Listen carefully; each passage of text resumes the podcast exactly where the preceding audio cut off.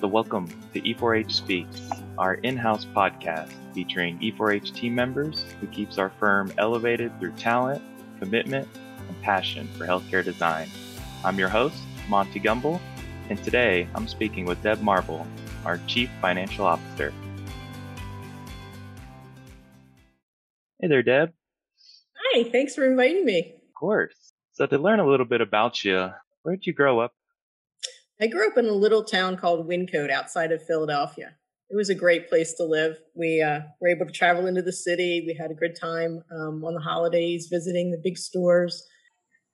Did you have any influences from the city? Maybe some of the buildings or people? Oh, the architecture is just so amazing in Philadelphia. It's so diverse. It starts with the 1700s and goes up to current day, and you see buildings going up and down. And I worked for an architecture firm when I was in the city doing commercial real estate building, and it was it was just such an eye opener see all the projects. Wow, that's definitely an area I want to visit one of these days. It's amazing. So, how did you end up getting into finance and accounting? Well, I started out babysitting when I was about 12 years old and realized how much I like to count the money. So that was a great eye opener. And uh, then I have a lot of banking family. Um, my father and grandfather were both bankers. And so they kind of fell down through the hierarchy. My brother's also uh, in accounting. So it sounds like you had definitely got some strong influences from your dad. Did you have any other influences that kind of pushed you to the uh, finance and accounting group? Yeah, I did. I had a great mentor um, when I worked. I left high school early and went to work for a CPA firm. And my uh, mentor there was the one of the owners. He was a CPA who later became a lawyer, and he really influenced me to get out, get my CPA, get my degree. So I I was a student while I worked there, and it was just a wonderful opportunity.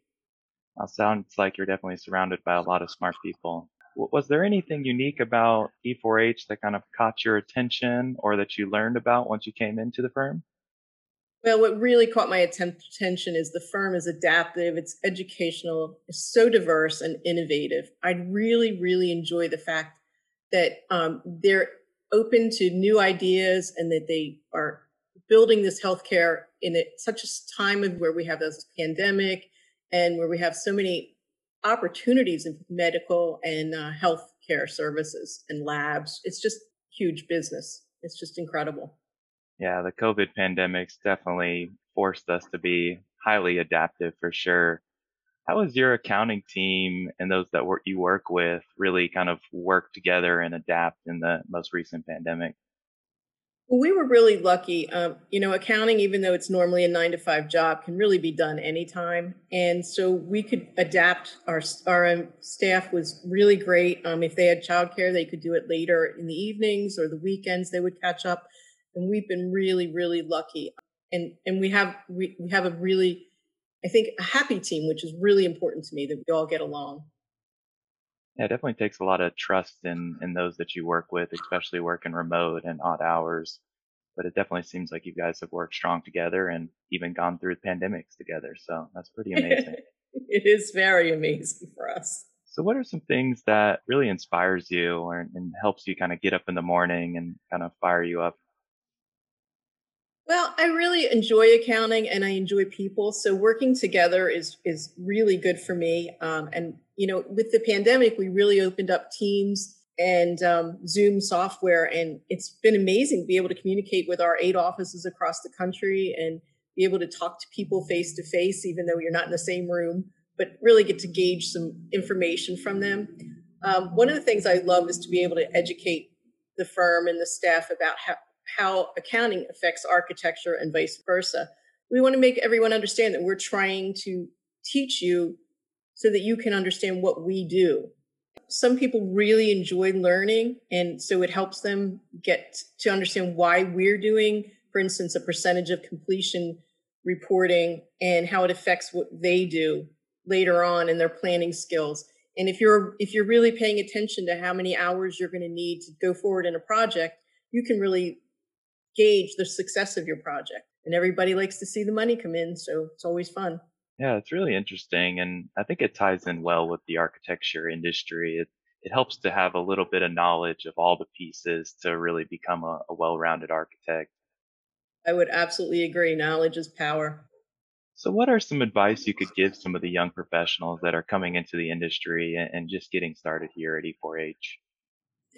I think that the biggest piece of advice I would give is to learn. Go out, you know, you don't have to go to school again. You've certainly done a lot of school, but you would want to go out and look at your teams and look at your projects and say, what don't I understand or what can I do better?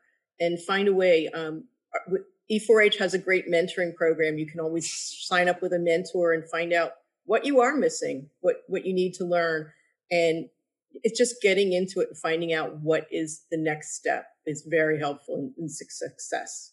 The mentorship program here at E4H is, is definitely tremendous. And, and I think the industry in itself really is well suited for mentorship. Uh, architecture has so much experience needed to, to do really well. And I think passing down that knowledge is critical. Uh, you are correct, though. The AIA has magnificent programs that can be uh, adapted for the firm, and there are all kinds of opportunities. And I know our firm is really interested in making sure everyone has an educational advancement and and move forward in the firm.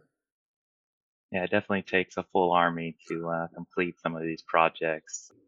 So, have you had any memorable projects while you're here at E4H? Maybe one of your favorites?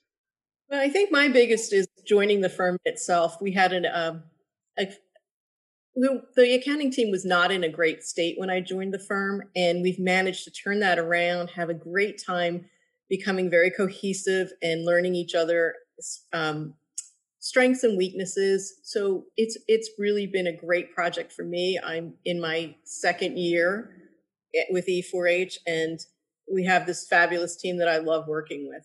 I can't begin to say how wonderful it's been for me. Yeah, I couldn't agree more. Having that trust we talked about earlier uh, just makes everything so much smoother, uh, knowing you can rely on those that are around you um, and get the job done when needed. Well, the part I really like is when I find out we signed a contract. Um, to me, that is just so fulfilling. It it provides us an income stream. We can showcase our work. And to me, once the contract is signed and we can go in and start accounting for that, it's just, it's the greatest thing. That's really awesome. And something that we don't typically see is on the design side. So glad to hear that you guys are celebrating those and we definitely do downstream. And we set them up for you. So, you know, we get to see the dollars and the, and the cents coming in and, and the better the project, the better I feel. So like I said, I like to count the dollars. Well, I'm glad someone's doing it because I know we get a little bit too focused in on the design process. So, where do you see healthcare design going to in the next five, ten years? Healthcare is an industry that has grown in leaps and bounds. We can diversify to the needs of such a quickly growing industry, and our firm is particularly well set for that. Um, we changed during the, the pandemic and we were able to shift from losing certain jobs at certain times that were put on work hold, and they were able to bring them back so I think it's going to be a huge industry for the future. So now to get away from work a little bit, how do you unplug? Well, I love to read, and I um, have found that I joined the E4H Reads, and I was able to read some books that I would not necessarily have spent time on, um, or some that I've actually already read. So it's been a really good challenge, and I love hearing about other people's concerns and their interests in this reading group. Um, I read all the time when I'm even probably two to three books a week. And then on top of that, I um, have spent a lot of time with friends. I think that's really important. And then I love to travel, although it's been difficult in the last year. Yeah, it's really great that E4H really focuses in on really maintaining that work life balance. You can, you mentioned the E4H reads to help really bring together the firm and um, kind of venture off from work for a little bit because, you know, we talked about the trust that really building those friendships can bring and, and the benefit to the firm. So that's that's really amazing that you're so involved in really building that culture and and really making new friends here. Yes, and it really is because when everybody reads from different um, offices across the country, you get such good uh, perspectives and also knowledge that may not have been in the book, but they have a background for. So I find that fascinating. I'll have to uh, join the next E4H reads, see if we can find some new friends and maybe learn a little bit about each other. Well, thank you, Deb, for joining us.